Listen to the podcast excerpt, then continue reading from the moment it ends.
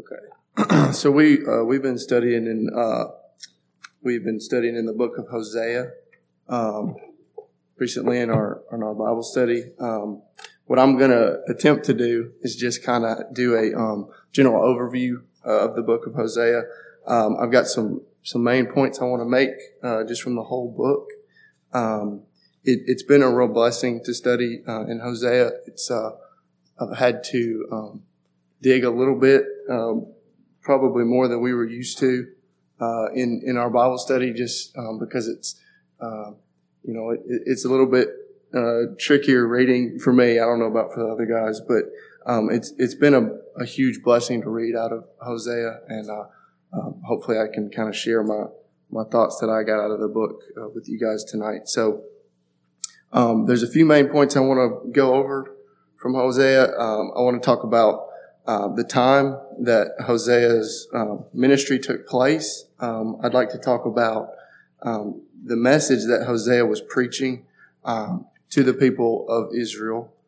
Um, I also would like to um, touch on the main themes of that message, uh, what what that was to the people of Israel, and then uh, at the end, I kind of want to touch on how God still receives His glory, and we'll, we'll, I'll get into this more as I dig into my some of my points, but um, how God still receives His glory even from a people who have uh, seemingly forsaken Him and uh, gone and you know taken fight, uh, false idols uh, in, in place of God. So um, the time in which uh, Hosea prophesied um, is is kind of laid out for us in Hosea um, chapter one verse one. So I'm going to read that really quick um, the word of the Lord that came unto Hosea, the son of Beeri, in the days of Uzziah, Jotham, Ahaz, and Hezekiah, kings of Judah, in the days of Jeroboam, the son uh, of Joash, king of Israel. Um, so you'll notice there are a few things. Um, he says that the, he says the kings of Judah, and there's several names he gives there. Um, there's only actually one one king of, of Israel that's named, and I think that's important because at, at the time of, of Hosea's uh, ministry, uh, you have the, the southern kingdom of Judah and you have the northern kingdom of, of Israel.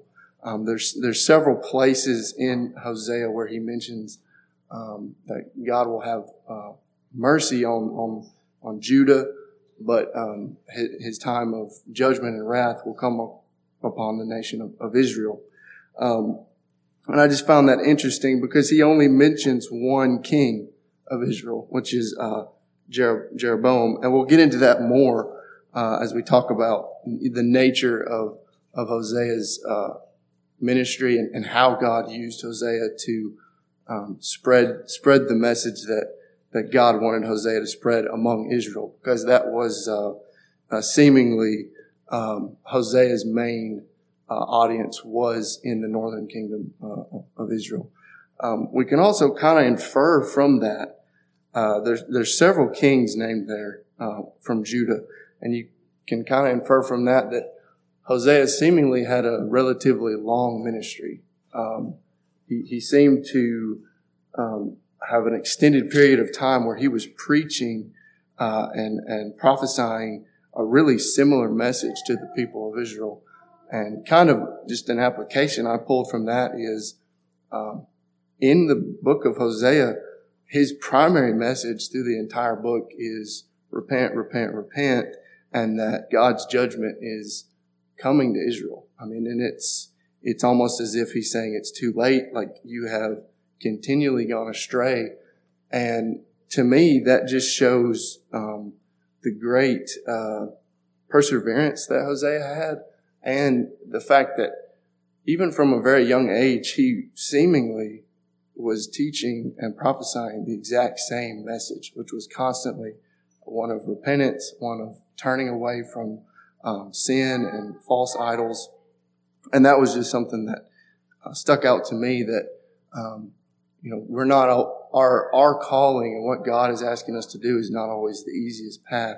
Um, but we're still called to do it. And, and it seems as though uh, Hosea um, came to that call and met that calling for God every time and was very faithful uh, in in continuing to call Israel out and call Israel to repentance, even for a very extended period of time.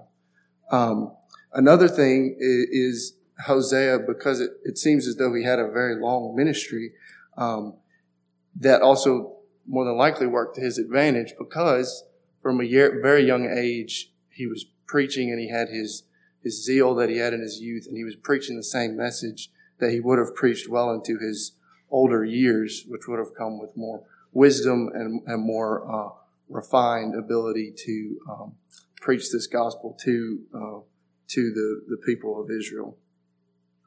Um, at the time of, of Hosea's uh, teaching to Israel, uh, uh, uh, Israel was in a constant and continuous state of sin. Um, so I kind of want to flip over to Hosea 4, verse 1, um, to kind of illustrate that point. Um, Hear the word of the Lord, ye children of Israel. For the Lord hath a controversy with the inhabitants of the land, because there is no truth, nor mercy, nor knowledge of God in the land. And uh, I just picked that particular verse because I feel like that sums it up pretty um, thoroughly. Just the um, the depraved state that Israel had kind of collapsed into.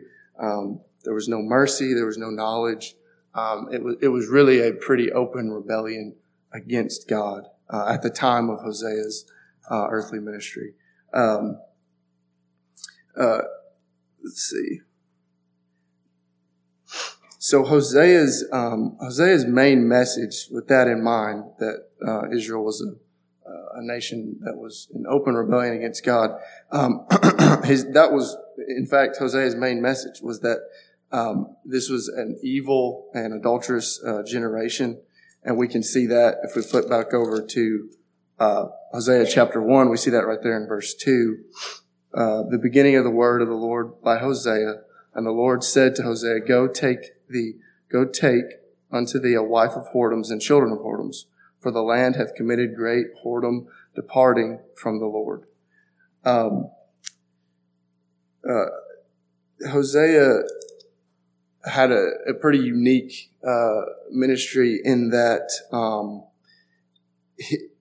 he was not only called to um, preach verbally uh, to, to the children of Israel, but God even called him to marry uh, Gomer, uh, who was an adulterous wife, uh, and and the children that Hosea had with Gomer were all meant to be uh, serve as as um, as signs and as symbols of uh, the sin that, that Israel was continually falling into.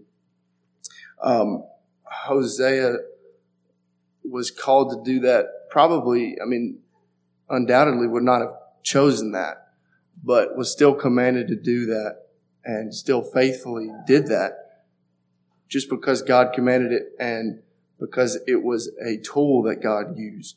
Um, not that not that um, God can't use other means, but it was a that's a very uh, drastic measure. It seems like that Israel is so sinful that I'm going to take one of my prophets, who is supposed to be my mouthpiece, and make him to marry an adulterous wife, just to show you how um, how repulsive uh, your actions are to me. Um, and not only that, but as I said, uh, Hosea's children. Um, God used to uh, God used to show the sin of Israel. Um, and I'll I'll get into those uh, here in just a moment. But um, Hosea's message is uh, is a very strong plea for the people of Israel to listen to his warnings. Um, we can see in in verse uh, or I'm sorry in chapter four verse one, hear the word of the Lord. Um, hear this uh, in in uh, chapter five, verse one, uh, chapter six, verse one. Come. Uh, he's he he seems to be very intent on grabbing Israel's attention and and trying to um, uh, get them to see their folly and get them to repent. Um, and as I said, uh, Hosea named his his children names that that made them uh, that would stand out, obviously, but but mostly they were names that God told Hosea to use to um, to signify the sin of of Israel. So Hosea and Gomer had three children. Um, the first of which was uh, Jezreel, uh, and y'all y'all are gonna have to forgive me on these names, but I think it's Lo Ru Hama and Lo Lo Am I Lo Am I. Um, uh, all of Hosea's children's names were meant to show God's uh, judgment toward His people. Um, let's see. I'm going to flip back over to chapter one here. Um, and it's in verse 4. And the Lord said unto, unto him, Call his name Jezreel, speaking to uh, Hosea, uh, for yet a little while, and I will avenge the blood of Jezreel upon the house of Jehu, and will, call, will cause to cease the kingdom of the house of Israel. So, um, if we flip to, um, I'm going to flip over to Second Kings here in just a minute, but um, Jezreel's name uh, is meant to represent the controversy uh, that God had with the house of Jehu, uh, who King Jeroboam uh, was a descendant of. So if we flip over to Second Kings, verse t- uh, chapter ten.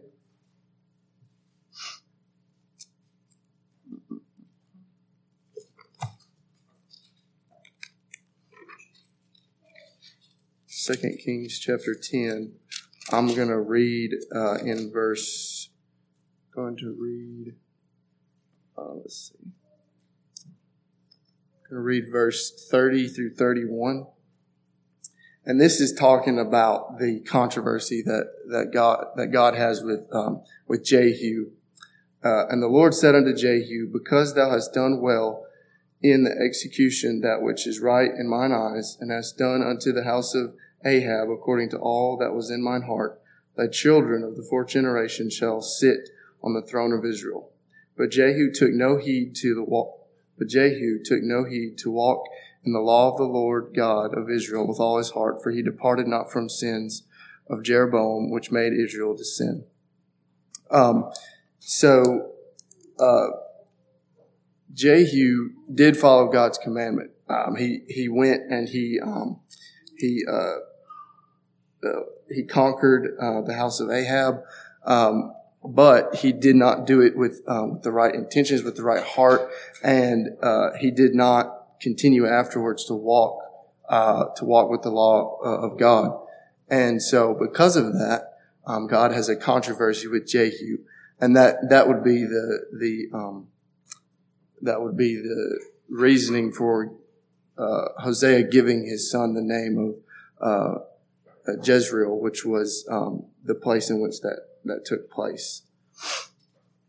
Um, most of uh, most of Hosea's messages uh, would have been in, in the latter years uh, of, of Israel, uh, his nationhood, uh, 30 years during the, the, last 30 years of, of Israel's nationhood, up until its collapse at about 722 BC.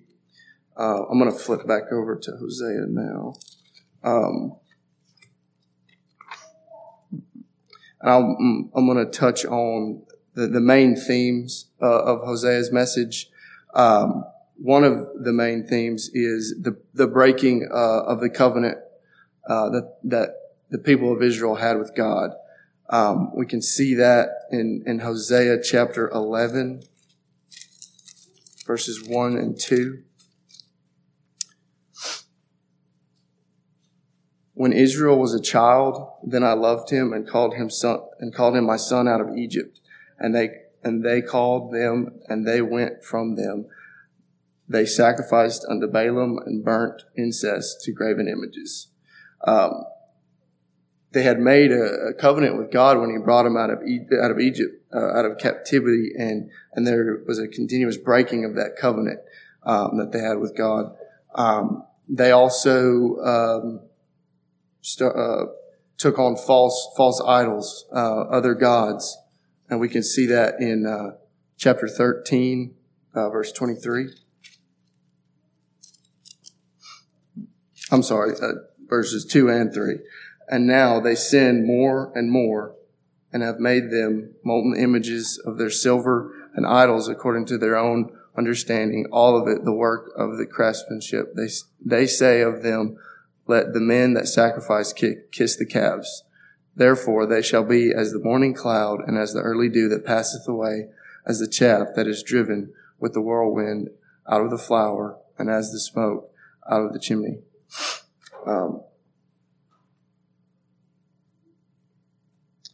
in, in contrast to that, um, what Hosea would have um, Israel to do, um, in, in, in, contrast to breaking the covenant with God and and uh, taking on false false idols, uh, we can see in in Hosea chapter six, uh, one and three.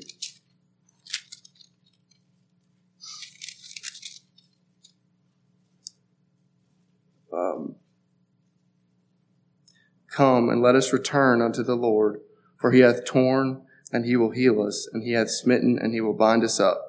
After two days will he revive us, and the third day he will raise us up, and we shall live in his sight.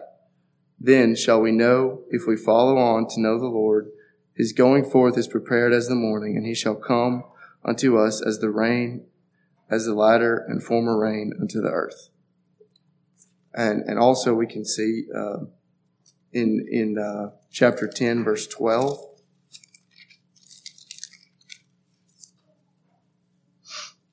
Sow yourselves in righteousness, reap in mercy, break up your fallow ground, for it is time to seek the Lord till he come and rain righteousness upon you.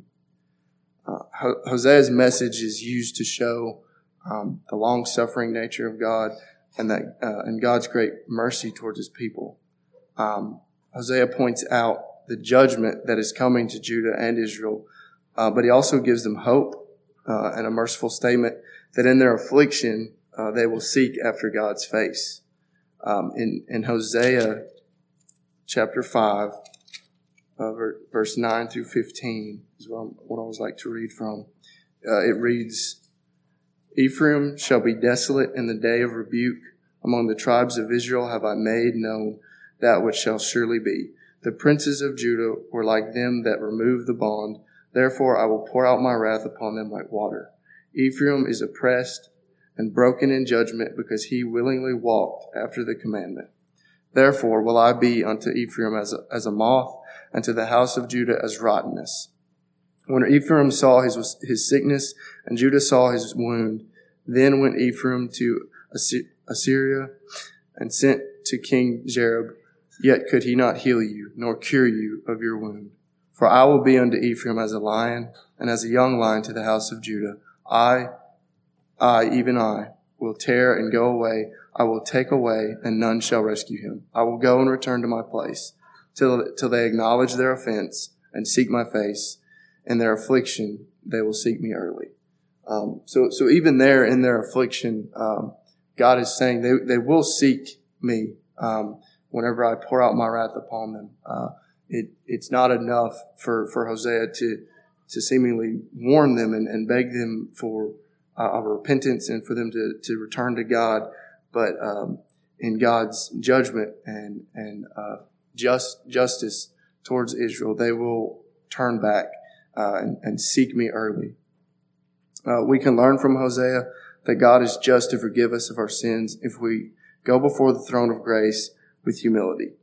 Um, in uh, Hosea 14, verse 4, we read, I will hear, I will hear, I will heal their backsliding. I will love them freely, for mine anger is turned away from him. Uh, and also, just to go along with, with that verse there, I'd like to read out of, uh, out of Matthew 6, um, 28 through 34.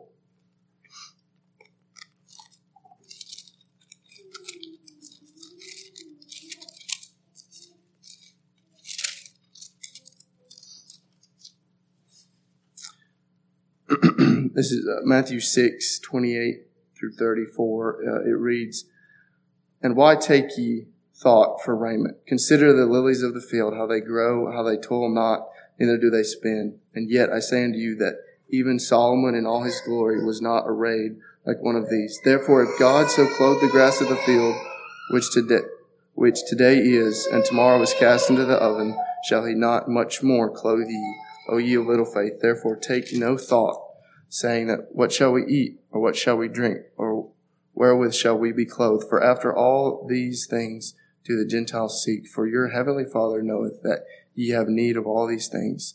But seek ye first the kingdom of God and his righteousness, and all these things shall be added unto you. Take therefore no thought for the morrow, and for the morrow shall take thought for the things of itself. Sufficient unto the day is evil thereof. Um, if if Israel would have, um, and if we will um, take no heed to uh, things of the world and, and, distractions that that we run into, um, God God is uh, faithful to provide all of those things that we need. Um, but we need, we have to put God's law and God's commandment first. And that's what, what Israel did not do. Uh, and it eventually led to their, um, led to their judgment and God's anger being poured out on them. Um, and, uh, finally, uh, the, the last point I want to make from Hosea, uh, just to kind of go along with that is, is in following God's commandments, uh, we glorify God. Uh, we, we give God the glory. We we don't take any um, we don't take any uh, any credit for any blessings that we have. God God provides all of that for us um, because we're not we're not supposed to worry about the things uh, of the earth. Um, and and in and in following God's commandments, we can glorify God. But even when we do not follow God's commandment, God's commandment, uh, in the end, God always receives His glory.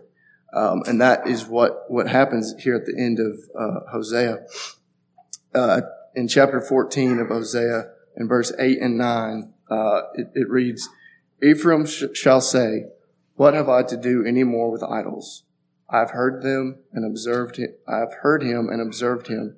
I am like a green fir tree. From me is thy fruit found. Who is wise and shall understand these things prudent? He shall know them. For the ways of the Lord are right, and the just shall walk in them, but the transgressors shall fall therein.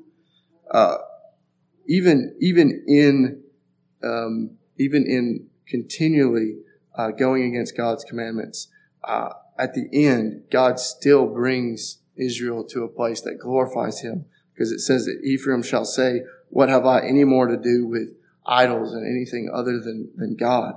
Um, uh, even in their even in their transgressions, God is able to bring the glory back to Himself uh, through chastising them and, and bringing them back to, into His fold.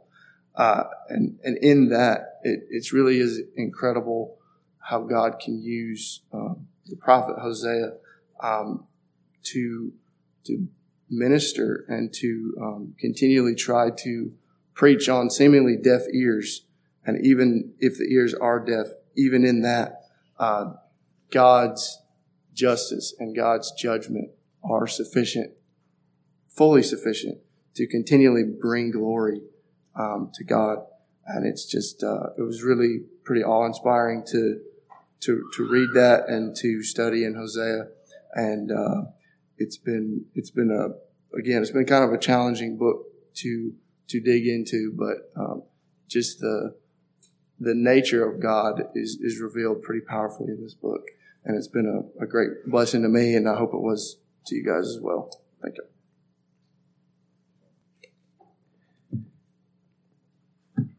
All right. So, like Reed said, it's uh, been a great uh, blessing going through uh, Hosea.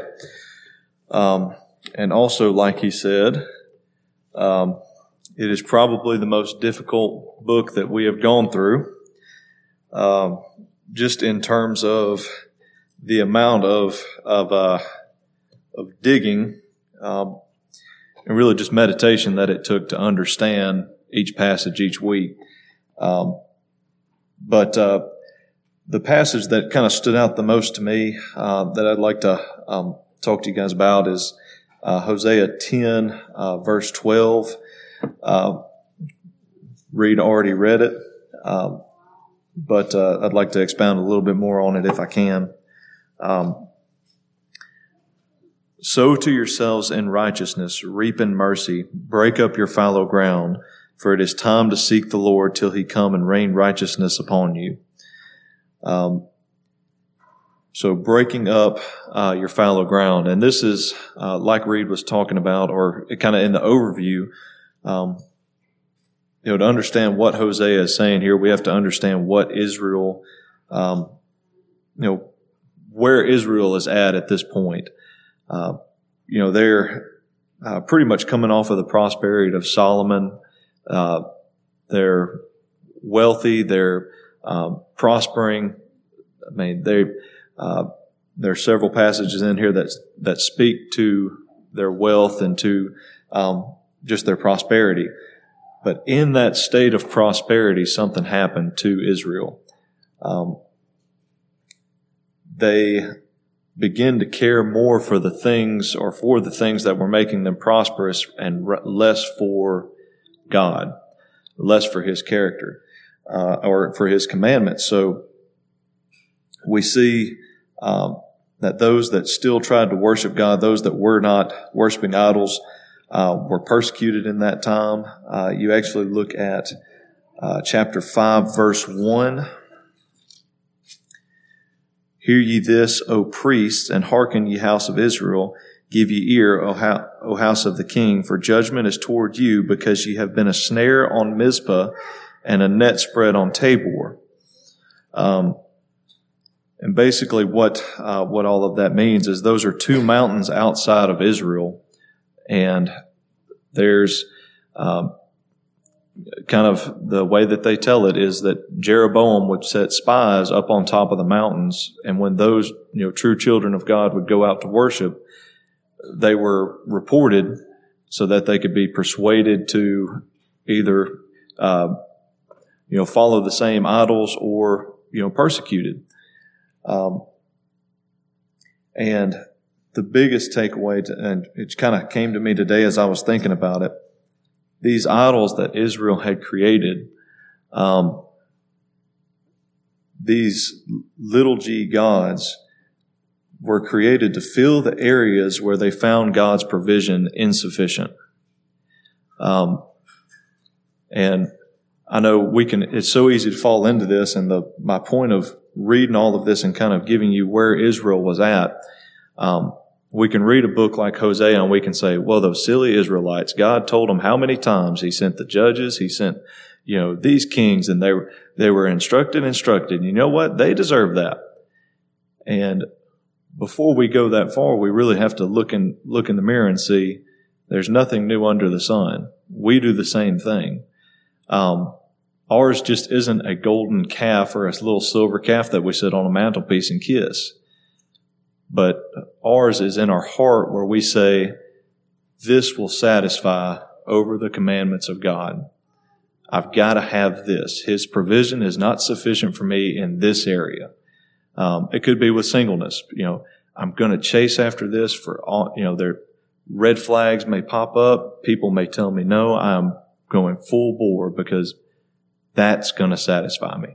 Uh, it could be with, you know, with work. I've got to have, you know, there's no good church in that area, I'm taking that job anyway because that will satisfy me. If I just get that much money, if I get, you know, my 50 acres of land, if I get all of these things that we think, that's going to satisfy me. Um, and it doesn't.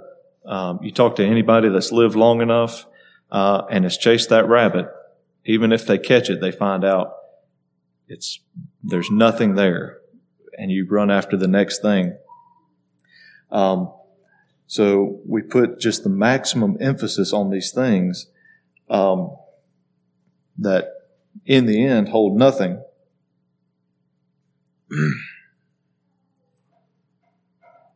So breaking up our fallow ground, you know, the fallow ground is, um, it's not a word that we use today, but that's a, an area that has not been plowed very often.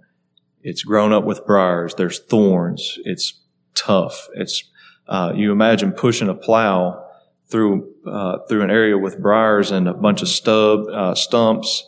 Um, you can probably talk to the Davises on how many uh, tractors and stuff they're messing up on their property trying to deal with the stumps they've got out there, and that's with equipment, uh, much less a plow. So imagine pushing against that and breaking up that fallow ground. Well, that's that's what we do in our hearts every day because it's it's something that you can look up and before you know it, um, you know, reread the passage that their sickness is it was like a moth well, if a moth gets into your clothes, you don't know that the moth's been there until you go to put the shirt on and you've got a huge hole in your favorite shirt. Um, it's too late at that point. Well, that's the same way that our hearts are with idolatry. We, we look up and we're frustrated and we see, how did I get here? It's because you've, you said, God is not, His provision is not sufficient for me here. So I'm going, you know, forget this. I can do it. I can, I can make it to this if I just catch this. Um, and God judges Israel for that. It was foolishness. Um, we we ought not to read the, any kind of passage like this and think that can't happen to us. It it is us, brothers and sisters. It's us every single day. It's us every single week, um, every month of every year. Um, and that is, uh, um, but with all that negative, um, there's the positive. Uh, so, sow to yourselves in righteousness and reap in mercy. Um, break up your fallow ground, for it is time to seek the Lord till he come and rain righteousness upon you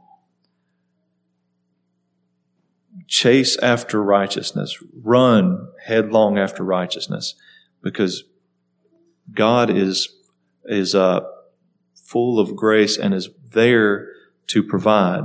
Um, he's promised to provide what we need, not what we want. And I feel like that's where we often get, you know, our satisfaction is not God's key concern. It's our holiness.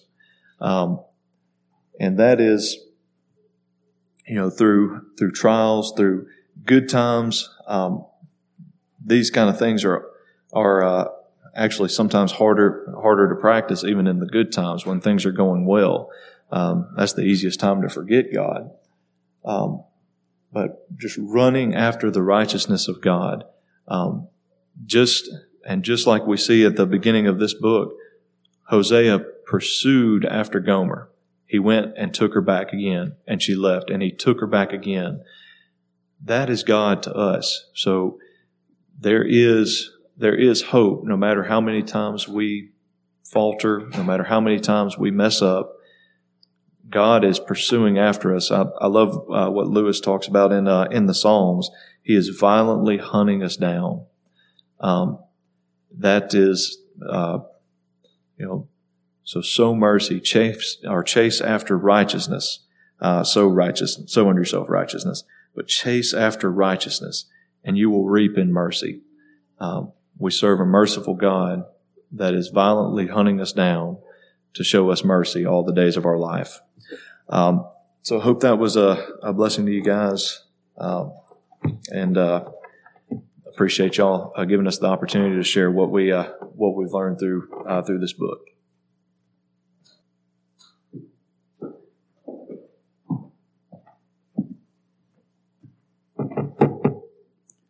Turn to Hosea chapter 14. It's where I'm going to stay at, camp out. I may flip to one or two different passages, but for the most part, this is where I'll stay.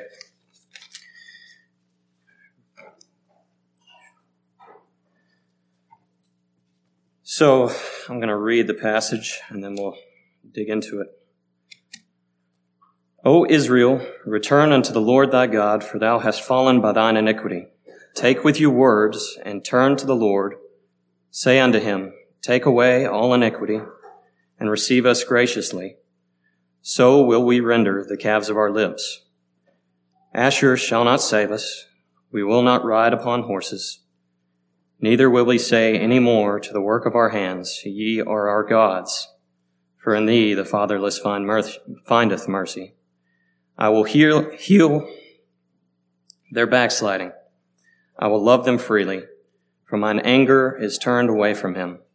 I will be as the dew unto Israel. He shall grow as the lily and cast forth his roots as Lebanon.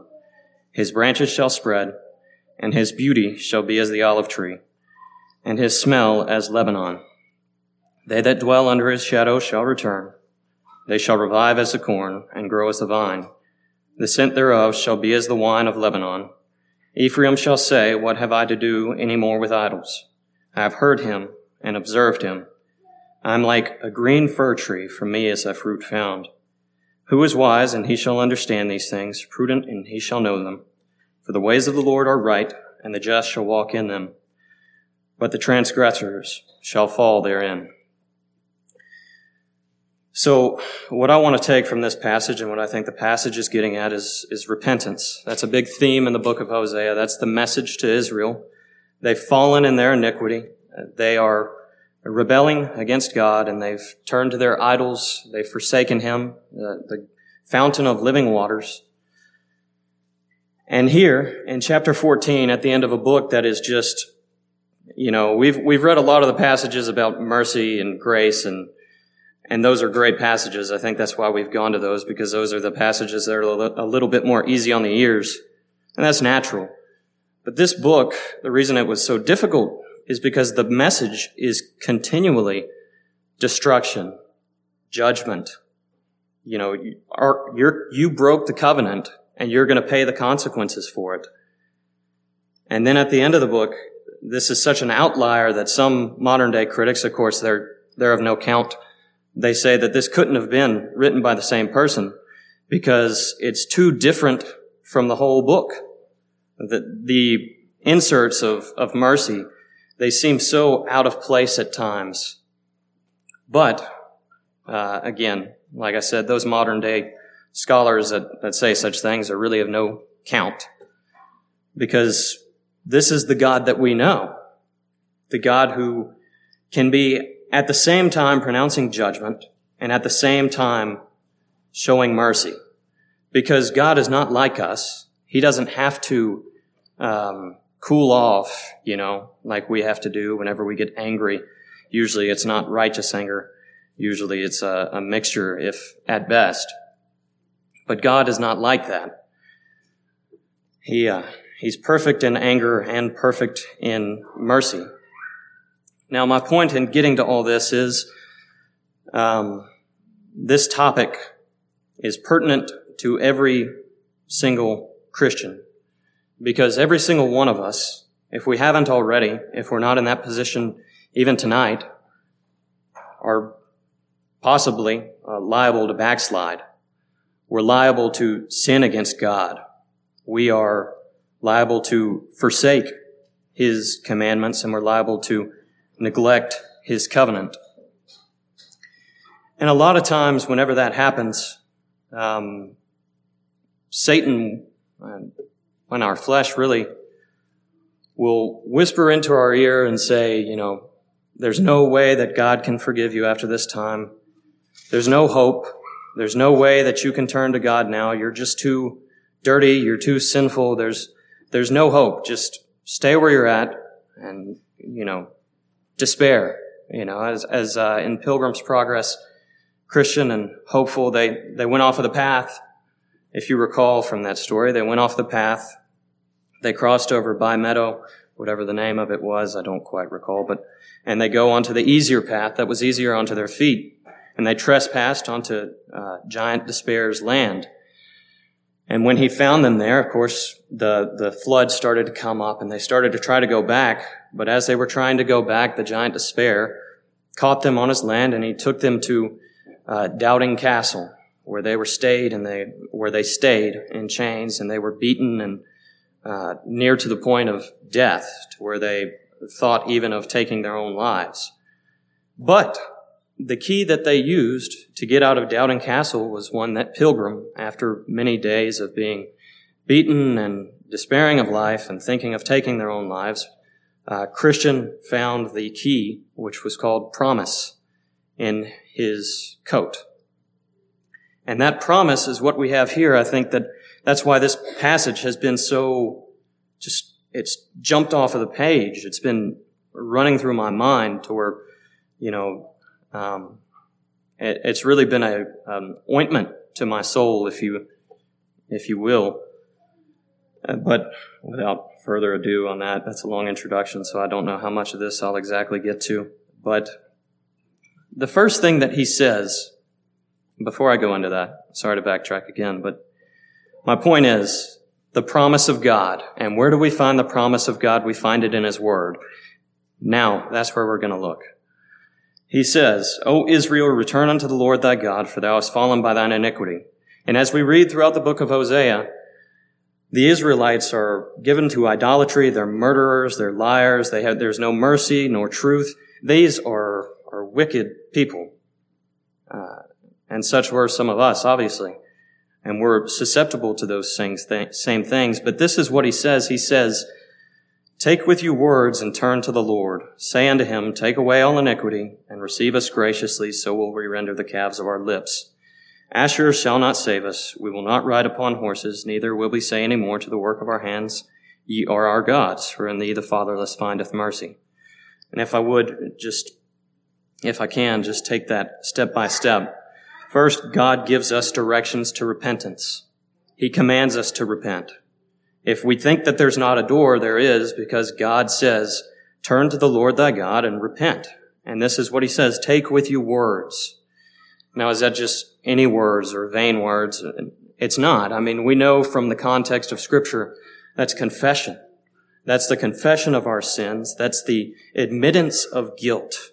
That is the beginning of repentance is acknowledging what God says and saying, yes, Lord, I've sinned. I've done this evil in your sight. I've sinned against you. Take away all iniquity. Because no matter what services I can do, no matter what, how many times I can go to church, no matter how many times I can read the Bible and pull myself up by my bootstraps or gird up my loins and, and work as hard as possible, none of that wipes the score. None of that takes away any iniquity. I'm still covered in my sin and my righteousness is but filthy rags. So Lord, take away all iniquity and receive us graciously. Now, the wording on that is a little bit confusing, but what it simply means is receive us good. Receive us for good. And what I take that to mean is take away all iniquity and do the exact opposite. You take the iniquity and you fill us with good. You receive us for good. Because we give up our sin, we turn from our sin, we turn to you, and you fill us with your stores of mercy. You fill us with the, the precepts of your law. You fill us with love to you. And that is our trade. We repent from our iniquity and we turn to God and we find goodness. And there's obviously uh, a little bit of context here. They say, Ashur shall not save us. That's Assyria. And then we will not ride upon horses.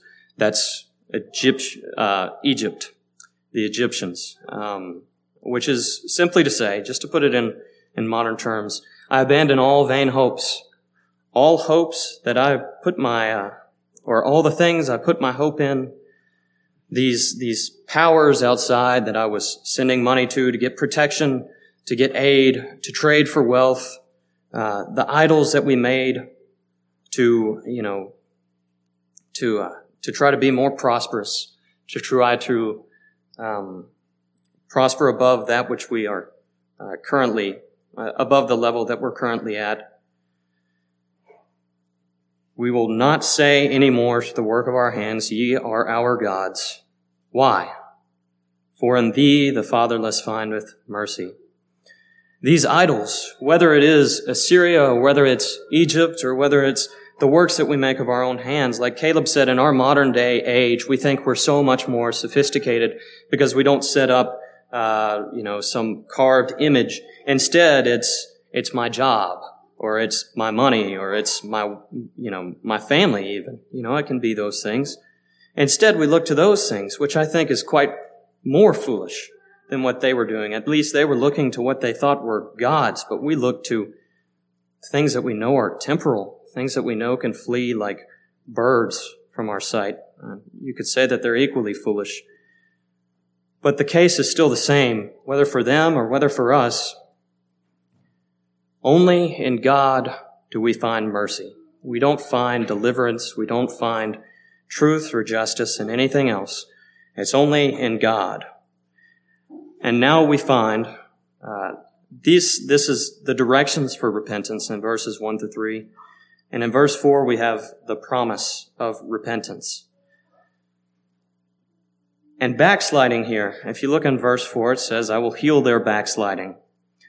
Uh, we can think of that sometimes very lightly. You know, somebody is just a little bit less passionate about the things of the Lord, we call that backsliding, and it is to a certain degree. But the word here, backsliding, is uh, a synonym for the word apostasy, which is turning away. They turned away from God, they turned to their idols, and he says, I will heal their backsliding.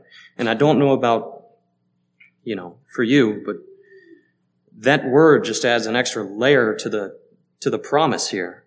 The great lengths of which God is willing to go to forgive and to heal and to take those that come to him with a penitent, penitent heart uh, in a condition where they beg for the pity and mercy of God to take them and to bind up their wounds and to love them freely. And that just means with abundance. I will love them abundantly, more than you could ever ask or think, more than you could have ever imagined. For mine anger is turned away from him. And really, that's an amazing thought when we stop to think about it. Those three things, you really can't hardly pick one to camp out on, and you really could spend a whole night camping out on one of those individually, but uh, we don't have the time for that. But we have the promise of God.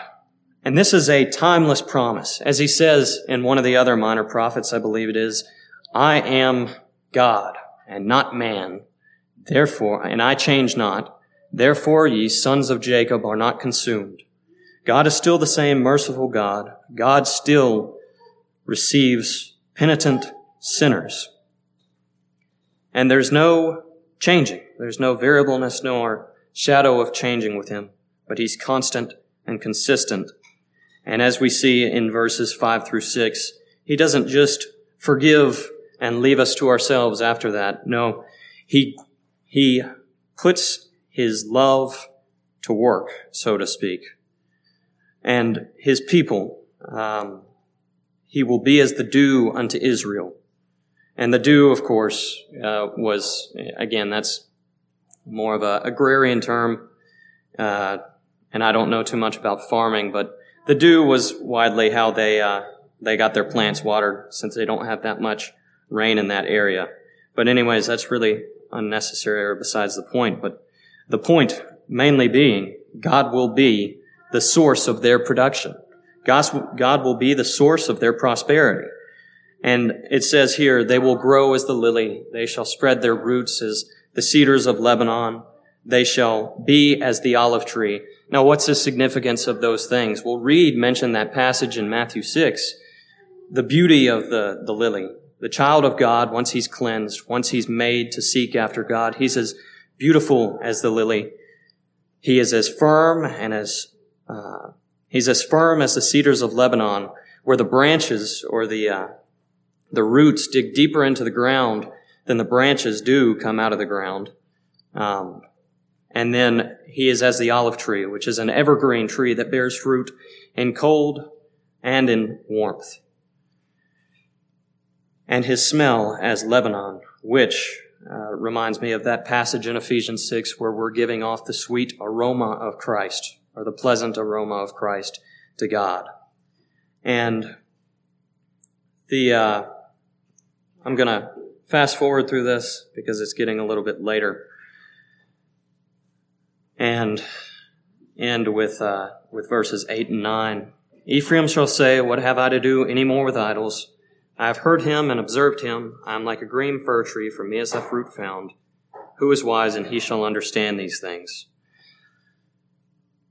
When we compare and contrast the blessings of repentance and the folly of disobedience and headstrong sin, you know, against God, rebellion against Him. There's really no question, at least from a logical point of view, which one we would take. But we're not logical. Uh, we're obviously fallen under sin, but the motivation behind this is not simply, I'll get this, I'll get this, I'll get that. As long as I just turn to God and I confess my sins and I forsake them, then I'll get all these things from God. And that sounds like a pretty great deal. No, the point of repentance is, as we see here, you can almost hear the regret coming off of the pages. Take away all iniquity and receive us graciously. That's not the sound of somebody looking to make a bargain. It's not the sound of somebody who is just believing on God so that I don't have to go to hell. That's the sound of somebody who is filled with sorrow for their sin and not the sorrow that's brought under the law, the sorrow that they see their, their just deserts, their punishment, but it's the sorrow that works life. It's the sorrow that acknowledges what we've done against God, and it's the sorrow that out of love towards Him and faith in Him turns to Him. You see, all of this outside of love, all of this, we, we turn to God, we confess, we, we can do all of that. We can follow the steps here. And if it's outside of love, then it's absolutely worthless. It's worthless. Because what God's looking for here is not for people that will, you know, uh, plumb their lapels and straighten their tie and walk in, you know, in, in ironed clothes and straightened garments or what have you that are just parading around their own righteousness.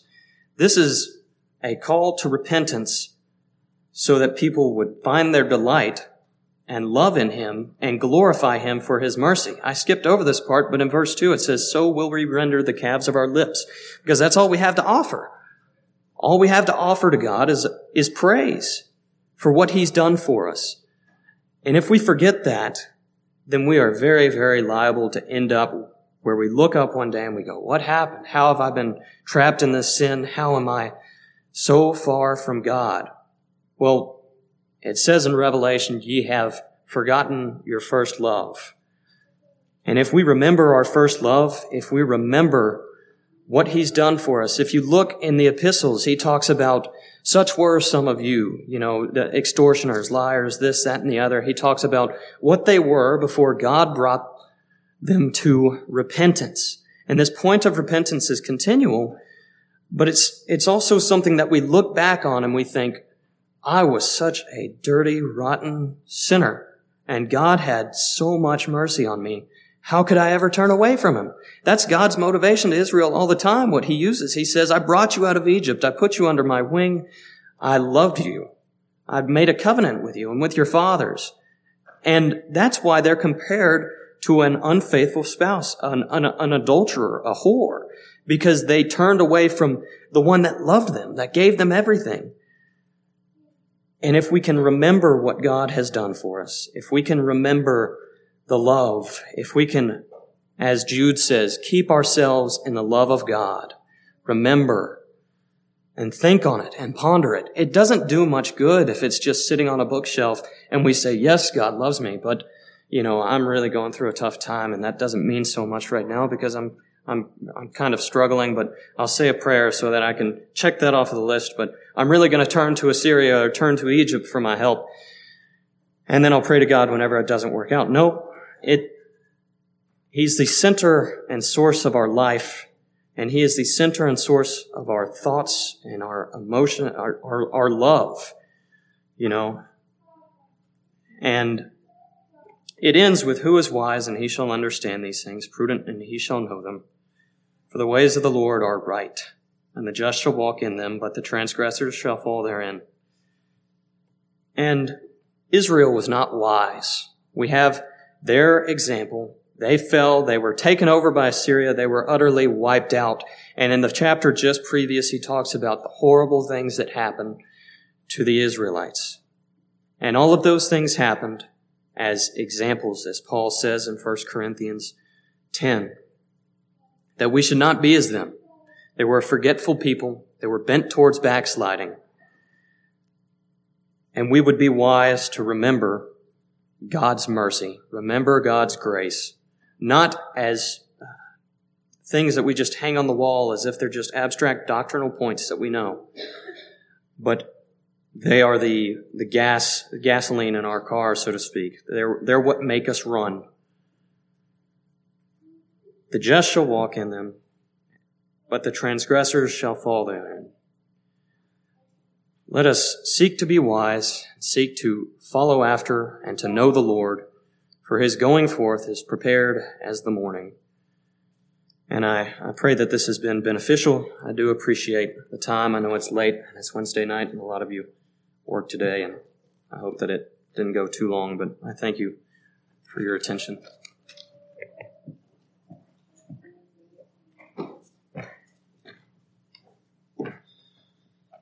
Well, very thankful for all three of those. It, it obviously did go longer than normal, but uh, let me say this. What you heard tonight were three messages that they didn't put together five minutes before they came into the door. These guys have been digging into the Word, and I'm, I'm thrilled. I mean, I praise the Lord for His blessings on it, but every time you can see it get better and better and better and better. And when I say better, I don't mean entertaining. When I say better, I mean these guys are flying all over Hosea, putting these messages together because they've been digging into the book. So I'm very, very thankful for that. I appreciate your work, guys. It's an encouragement to me.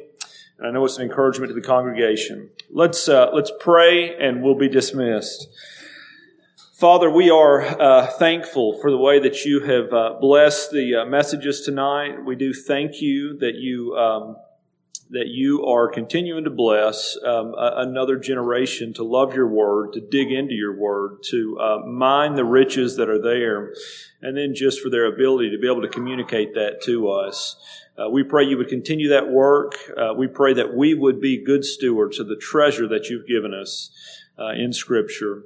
And then we pray that you would apply these things to our hearts. In Jesus' name, amen.